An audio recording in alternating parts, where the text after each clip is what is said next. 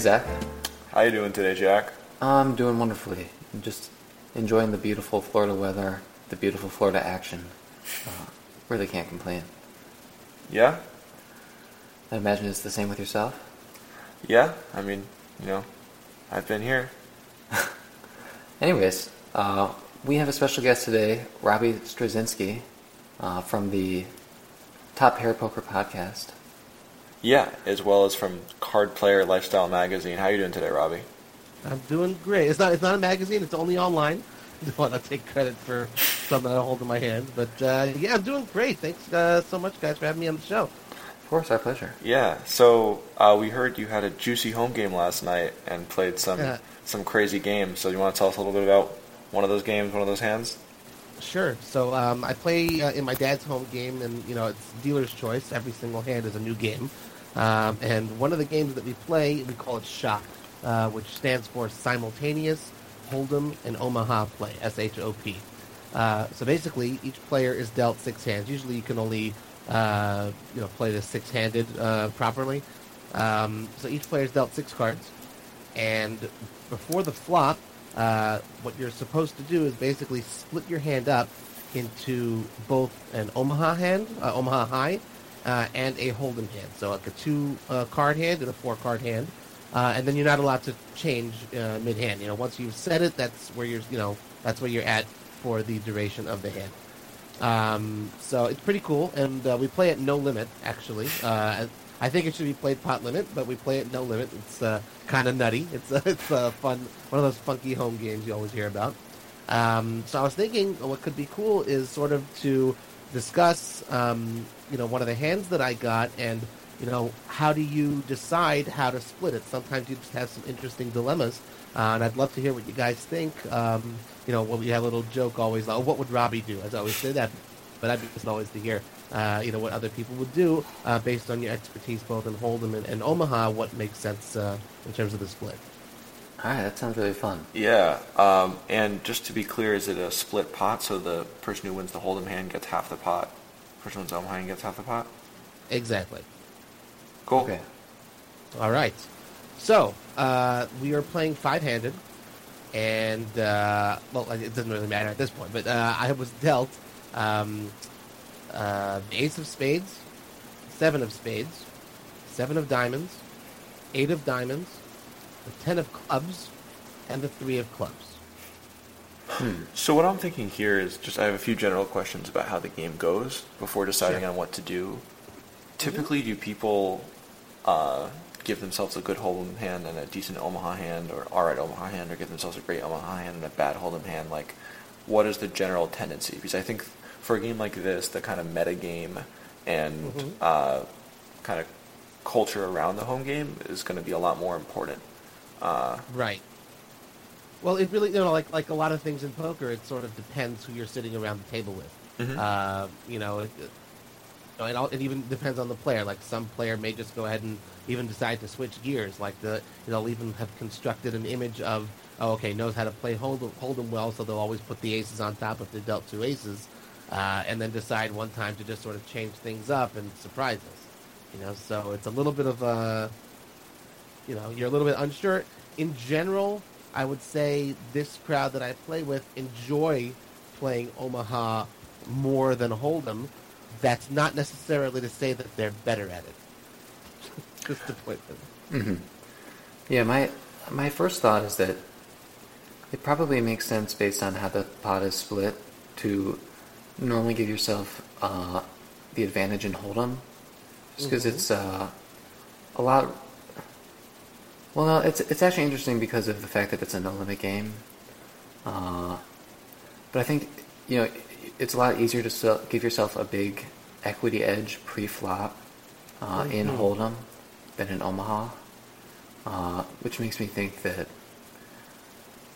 you should really. I mean, if if you have aces in both games, you know, or if you have if you have to choose between which hand you're putting your aces in, I would say Right. you're you would always be choosing Hold'em. Okay. Uh, Yeah, it really it it depends on a lot of things. It's also the type of mistakes people make post flop. I would guess in a game like this, people are making significantly bigger mistakes post flop in Omaha.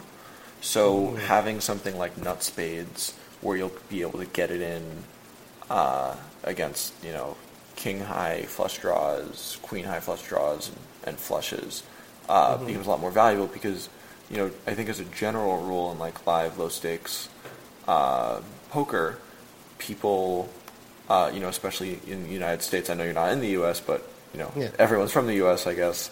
Uh, Right. So they they're going to have a lot more experience with Hold'em, and even if they're not necessarily like understand the fundamentals of Hold'em better, just because they've played it longer, uh, they're going to kind of make less fundamental errors. Um, so that actually makes me kind of inclined to do something uh, like most of the time really load up my Omaha hands, and then only really load up the Hold'em hands when I can make it a premium. Um, so first off, just a disclaimer, you know, I've never studied this game, and this is kind of just me kind of spewing off. And, but I think it's an interesting thing because I hope to find myself in home games like this uh, in, the, in, in the future. And even if it's kind of uncharted territory, I think if you you know approach any game of poker with the kind of fundamentals that uh, you would approach uh, the game that you know better with, uh, if you you know think about it thoughtfully, you could still probably have a edge and even a big edge in games like this. So my initial thought was uh, for the specific hand to give yourself you know the ace seven spades and the seven eight of diamonds uh, in your Omaha hand, Uh-huh. um, and just kind of throw away the 10 3 of clubs in your Hold'em hand uh, because you're going to be able to, you know, have dominating draws with your with your nut spades, and that people are going to make a lot more errors in terms of in terms of putting all the money in. Um, Mhm. But I could see, you know, a lot of value in when you have aces and kings and queens, kind of like always putting that in Hold'em and putting your ace king of spades in in, in the Hold'em hand. Mhm. Jack, what are you Interesting. Thinking? I think part of what I guess the ultimate goal of this game would be to be able to scoop the pot. I'm sort Yep. of trying to find uh, what strategies you might be able to use to create two hands uh, that can win together. It, it seems like a very difficult prospect with uh, your particular cards. Right. Um, which which definitely makes me think that you you're probably best off uh, sort of scrapping either the Hold'em or the Omaha hand. Um, Yeah. So I guess, I mean, your highest equity Hold'em hand would be sevens, if Mm-hmm. Yep. and yeah, I think Zach's Omaha hand. I'm not much of a PLO player, but that that hand sounds like probably the best you could do with the Omaha Mhm. range.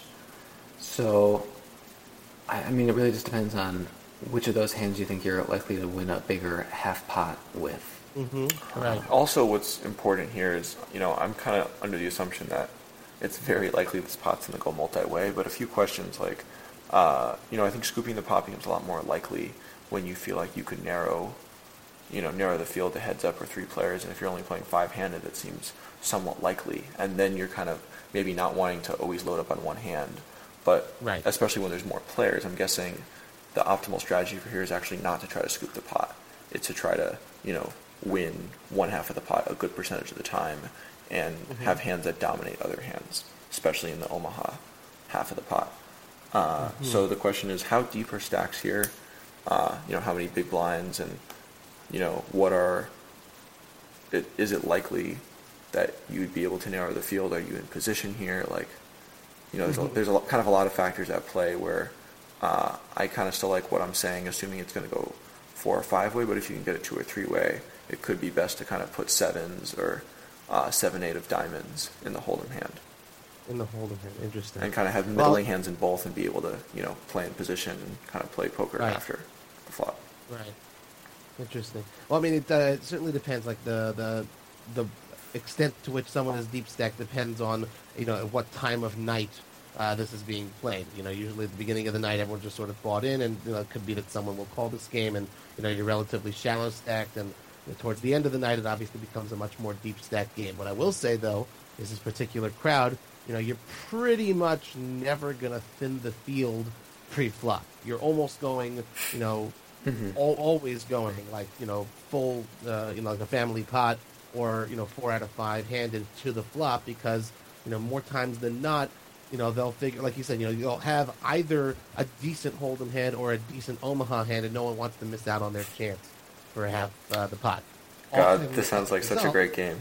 I do love it. I do love it. Yeah. Yeah. Um, Sorry, what were you gonna say? though is- no, no problem.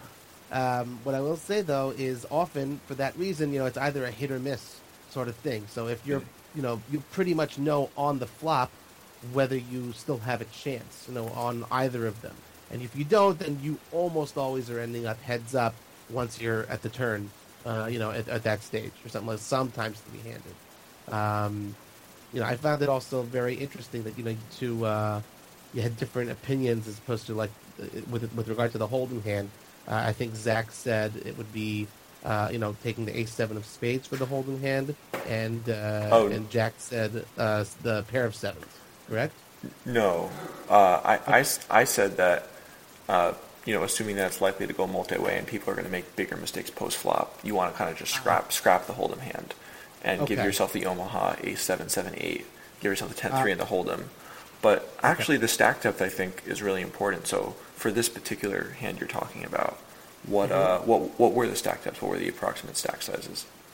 Um, I don't know. I'd say I don't know 150 big blinds, something like that. Yeah, so it's tough because even though you have a hand that kind of looks nice, you're definitely kind of in like the middle bottom of your range here. Uh, Mhm. And the the two best things you have going for you are the you know the nut spade draw Right. and the you know uh, pair of sevens, seven eight Mm-hmm. of diamonds, especially if you put it in the whole in the Omaha hand. Even though I I, I still probably recommend it given what you've said. You know Mhm. that's a hand that could be very easily dominated. So you want to tread very carefully uh, Mm-hmm. with any type of draw, whether it's a flush draw or a straight draw, obviously. Um, Mhm. So actually, now that I'm, hmm, I mean, it's just it's really tough without you know studying studying the game and like looking at people's Right. ranges. Uh, I I don't feel really confident in in any starting hand anymore. Okay. Mm, I, I actually, uh, well, I do think we definitely should keep the sevens together. Uh, Well, yeah. It's on top or on the bottom, you said. yeah. Okay. Right. Uh, Well, that was logic to that. I think that a nut flush draw in the Omaha hand is going to be more valuable in this game on its own than it would be in a normal PLO hand. Hmm. Uh, just because you're likely to get action when you hit the flush uh, from Hold'em hands, Mhm. where when you hit the flush in the PLO game, you know, a, a, lot of savvy players aren't going to put in very much money with the king high flush. You don't necessarily have to worry about it as, as much, not getting uh, your equity with that hand. Mhm. Then again, the other interesting thing when you start thinking about it like that is that um, you don't have to worry about dominating hands as much in the PLO game as you would normally because you can get action from Hold'em hands, Hmm. which Mhm. is sort of really confusing to think about. Uh, so I think because of that, um, I'm going to go. I think the way I would split this with what I know now is uh, using Zach's Hold'em hand. So ace seven seven eight. Uh, so you'll have connectors, the nut flush draw, and a pair. And I think that you're a lot more likely to scoop a big pot with you know a middle set type hand in the Omaha game than you normally would because you're getting action from Hold'em hands. Mhm. Uh, and so I think that you just you don't have any very strong Hold'em hands. So I think that having the, this somewhat versatile Omaha hand is going to play best. Even though I think that it's it's just really not a, a very good hand in general. Right. Yeah. Also, something I really like what you said there, Jack. Um, I think an optimal strategy in this game would actually is likely generally bumping up the Omaha hand, kind of despite what I said before about always putting premiums in the Hold'em hand, because in the Omaha hand, you're going to just be more likely to make a better hand. So when you have like a nut type hand or a very good hand in the Omaha hand, you can really put a lot of pressure on the hold'em hand that to fold if Well- they don't have the nuts. Well, no, no, no, no. You're the Hold'em hand. Oh, it's and two the, different boards? Yeah, it's well, it's two different like games. No, no, no, no. There's one board. Right, right, right. It's one board, but you. Flop a turn to the river. Yeah, but if if someone has the nuts in the Hold'em game, Mhm. they're never gonna fold. No, but if they have the second nuts in the hold'em game and you have like the third nuts in the Omaha game and you bet very aggressively, or is it two separate pots? It's like two separate pots, right? Oh, oh, okay. So, Then never so if you have the best Hold'em hand, it doesn't matter. If you get to showdown with the best Hold'em hand, it doesn't matter if it's better than the best Omaha hand. You still get half the pot, right? Are you asking me? Right. Yeah, yeah, of course. Like, it's Right, right, basically like the yeah, you're, you're competing. Hold'em hands compete only against Hold'em hands. Omaha hands against Omaha hands. yeah, but is is it one pot or two different pots? It's one total pot, and So- then you end up just splitting it. So do you see what I'm saying, Jack? It's like if you have a very good Omaha hand, you can bet a lot of money, and if you don't have the nuts and hold'em, you can feel pressure because they're representing the nuts, but representing the nuts in a hold'em and Omaha, it's ambiguous. That's what I'm kind of talking about. I yeah, I don't know if I agree with that. Like, let's say you have like a third nut type hand in in hold'em, uh, and you have a junk Omaha hand. Uh, so you're only kind of would be calling for half the pot, and now you have another player who is betting very aggressively and representing a better hold'em hand than you, uh, as well as you know, or like a nut type Omaha hand. You're in kind of a really bad spot in the same way you'd be in like an Omaha high-low game. Um, I just think it's so hard to have a good Omaha hand and Hold'em hand in this game that I likely uh, would. I mean, I, I depending on board texture, obviously it's different, but I think I'd be very unlikely to fold a strong Hold'em hand in this game to aggression. Yeah, and You, I think I think there would likely be some mistake, uh, in the same way that like doing so in an Omaha high-low game, especially a PLO high-low game, PL, uh, would be a mistake. But let's let's move on. We both, you know, I think we need to really study the game a little bit more, use some software before we can make a definitive statement about that. yeah, I don't know. If we'll have a hard time maybe finding software for this particular game. Yeah. Uh, maybe we can create I- it. Can I propose a question for you guys? Absolutely. Yeah. Okay, so here's one uh, that I find interesting. Also, like you're talking about, um, you know, going for this hand or going for that hand, trying to you know strengthen it. Uh, the fact is, it is a split pot game. I- I'll just tell you a strategy that I sometimes take, and I'm hoping that no one else in the game is listening to this. uh, is is uh, you know, like you said, load up on one of them. Let's say make the best, like, or, and, and sort of go for broke. It's basically like you know, choose you know choose my battle. I'll I'll be willing to commit a little bit of money uh, pre-flop just to sort of see what happens on the flop, and then like you know bombs away or something like that. Um, you know to basically scoop. You know if someone doesn't have a really really strong or you know nut uh, Omaha hand, and I've already got like the nuts. Let's say you know I use that ace seven on top, ace of spades, and I flop the flush. I already don't. I know I don't want like a uh, like uh, a boat to come or something like that because someone could potentially have you know two pairs on the on the bottom on the Omaha. So I'll just go you know bombs away, try to scoop. Is that you know what? What do you think of a strategy like that to just sort of like you know go for broke on one hand pre-flop? If you hit, you know, great. If not, then just fold and, and live to play another hand. In order to scoop specifically. Well, I, I definitely like the kind of first part of that sentiment. I, I think the example you used about when you have the nuts getting drawing hands to fold, I don't like Mhm. that, especially in a no limit game. Uh, you know, you want them to make an incorrect call when you have a good hand, and then just absorb the variance when they hit. Uh, Mm. But in but in terms of scooping, uh, I mean, yeah, that's kind of the strategy that I outlined, and I imagined if I were to study the game more, uh, that it's often correct to load up on the Omaha hand for a variety of reasons because uh, people make bigger post flop mistakes in Omaha, and you make just stronger absolute hands, so you're able to use more pressure, um, uh, put more pressure on an, uh, a hand that a player that has a hold'em hand that's winning versus uh, a player that has an Omaha hand that's near the top of their range. Hmm. Interesting. Okay. Cool. Uh, so, so what did you do, and, and why did you do so for this particular hand? How did you split? Ah, I'm not supposed to tell you that. um, okay. So uh, what I did end up doing, uh, actually, I believe, is what uh, Zach suggested, uh, right? Um, and you know, I, I sort of threw away the 10-3 on top, Mhm. like the clubs, and you know, just went went for like the po- strongest possible. I've got my double suited uh, plus the pair of sevens on the bottom.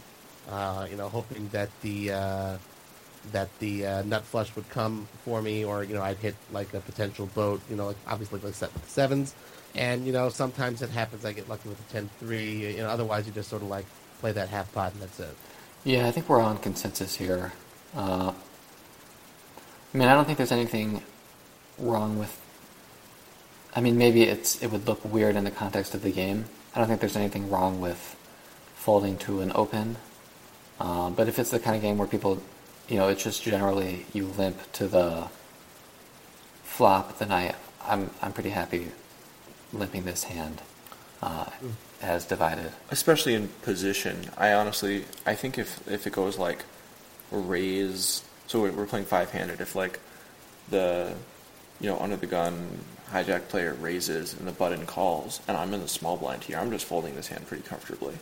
And something to talk about here, like I'm guessing in the culture of this home game, there's not a lot of three betting that goes on in this game, nor is there a lot of raising to large sizings. But the kind of the best way to really uh, gain an edge in this game, I'm guessing, would be isolating and playing heads up.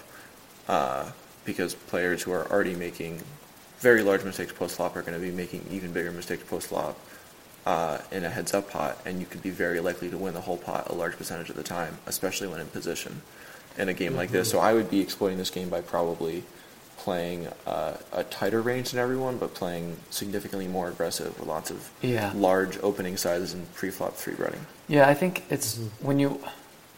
I think the nature of this game is that when you get to showdown, you're very unlikely to take the whole pot. Uh, Okay. So Right. Assuming yeah. Assuming Yeah, so- you've got, you know, yeah, uh-huh.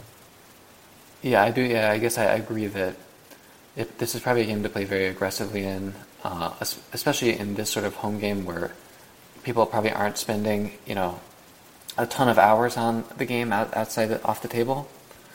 So probably being very aggressive and trying to use the leverage from one hand to try and scoop the pot, even if you have a total garbage hand and you're probably expecting to chop if you get the showdown. It's going to make a lot of sense most of the time. Mhm. And so, and yeah, Zach, I, I understand more why you were saying earlier that uh, have it's easier to ha- have a lot of confidence uh, in an Omaha hand, uh, where it's a lot easier to get the nuts. Uh, I guess I think I, I had an aversion to that because I was sort of already thinking that you would have to defend, you know, top pair type hold'em hands a lot more aggressively uh, because of the presence of Omaha hands betting. Uh, but I think the the fact that a lot of players won't be thinking like that and will be reluctant to call off hands like top pair for half the pot when that aggression could be coming from an Omaha hand that's not in direct competition with the Hold'em hand makes uh, having a stronger Omaha hand better. Yeah, and then you know you're gonna have strong draws, so you can really do a lot of semi bluffing with impunity uh, when you load up the Omaha hand. I also imagine that you know my default assumption about these players would be that they're likely way too loose and call happy pre-flop, probably slightly too loose and call happy on the flop, uh, assuming it doesn't go you know a million you know re raises and three bets, and then Right. you know fairly weak tight and not defending enough on the turn in the river. So as a result, you know when you have an So Omaha hand that has significant equity, uh, you have a lot of really great uh, barreling spots. Yeah. Hmm. This is really fun. Yeah. So- Cool. I'm happy you guys are enjoying this new game. Yeah, we should. We should. Yeah, we should totally play. play. some- yeah. yeah. But I'm like totally scared to play against you now because like, you already know more than everyone else. this is just a show for the podcast. Don't Yeah. worry. yeah, sure, no problem. Anyways, so yeah, if if you'd like to, we'd love to, you know, talk about how the hand actually went down. Yeah. What uh, was the afterwards? What, was the pre-flop action and what cards came out on the flop? Oh, this okay. Now that I don't know because I didn't really hit, and basically I folded once the flop came. I don't remember it. I just know that you know clearly I had no chance of, of getting anywhere, and I wasn't gonna. It's the kind of thing also because everyone's sort of in. You kind of assume that someone's already got the nuts or near nuts. Uh, you know when the flop hits, like no one's really like fishing uh, unless you're like really super deep stacked and the money doesn't matter to you or something.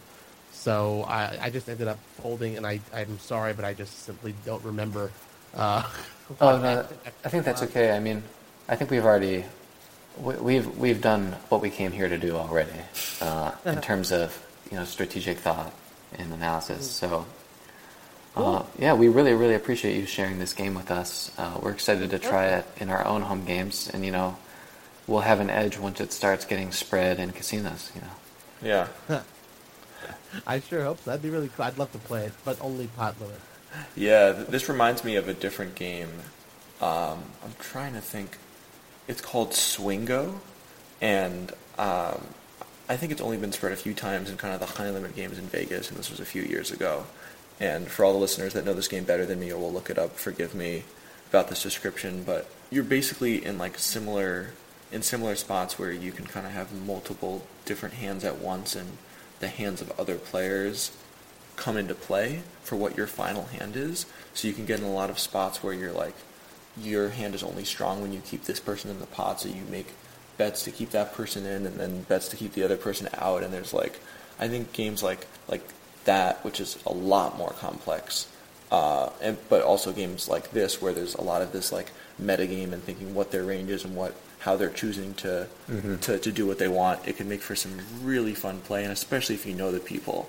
You know, like I- in our experience, playing just kind of a no limit home game is fun enough with all the leveling, but the leveling in this game uh, could just be so much fun. Well, I will say is that uh, you know I've been playing with them. It's my dad and you know a bunch of his friends, and you know they become my friends over the years as well. I've been playing with them probably for close to a decade now, and you know win lose it's always you know fun, but you know no matter whatever happens, I always have a great time. And I was you know as you had mentioned at the beginning, uh, Robbie of the Top Pair Home Game Poker Podcast. I just love playing the home games, so you know, it's certainly uh, fun, and of course it's always a little bit more fun when you win. Yeah, of course. Well, do you want to talk a little bit about your, your podcast, the other stuff you're doing? Make a make Oh, a shameless plug for the listeners. Yes, shameless plugs. Thank you. Well, if I ru- if I run out of time, the first thing I'd like everyone to know is you can follow me on Twitter at cardplayerlife. Exactly how it sounds. Uh, just you know, I'll just briefly run through it. Um, I own the Card Player Lifestyle poker blog, cardplayerlifestyle.com. Uh, I've been doing that for over six years uh, or so, um, and you know, slowly but surely trying to get myself a little bit of a voice, uh, both as a writer as well as a publisher of uh, other uh, good poker writers' uh, articles, uh, op-eds, news pieces, that sort of thing. Uh, you know, please feel, please feel free to go and visit. I actually published something today, which is kind of got the poker world buzzing uh, about the rake increases at Poker Stars, where I just sort of like you know, say the buck stops here. Enough of that. So you're welcome to read that, and people seem to be uh, supporting that. Um, at the Top Pair Home Game Poker Podcast, that's you can find us at toppair.net. Every couple weeks, uh, my co-host and I, Bruce Briggs, we discuss topics uh, similar to these, not necessarily in-depth uh, hand analysis, um, but we talk about uh, sort of just issues that affect home game recreational players of like you know what sort of chips to use what sort of uh, you know cards supplies uh, situations that may come up as a host how do you deal with them you know when the police come to the door how do you deal all all these sorts of things and you know payments and paying each other uh, organizing the game all these interesting things that you know anytime you run a, a home game they happen but no one really goes into it so uh, we do that every couple weeks and uh, you know, so that's fun. And and it's basically every other episode we also interview someone from the poker world. You know, we've got we had quite a few interesting interviewees. Uh, some of the poker news writers have come on.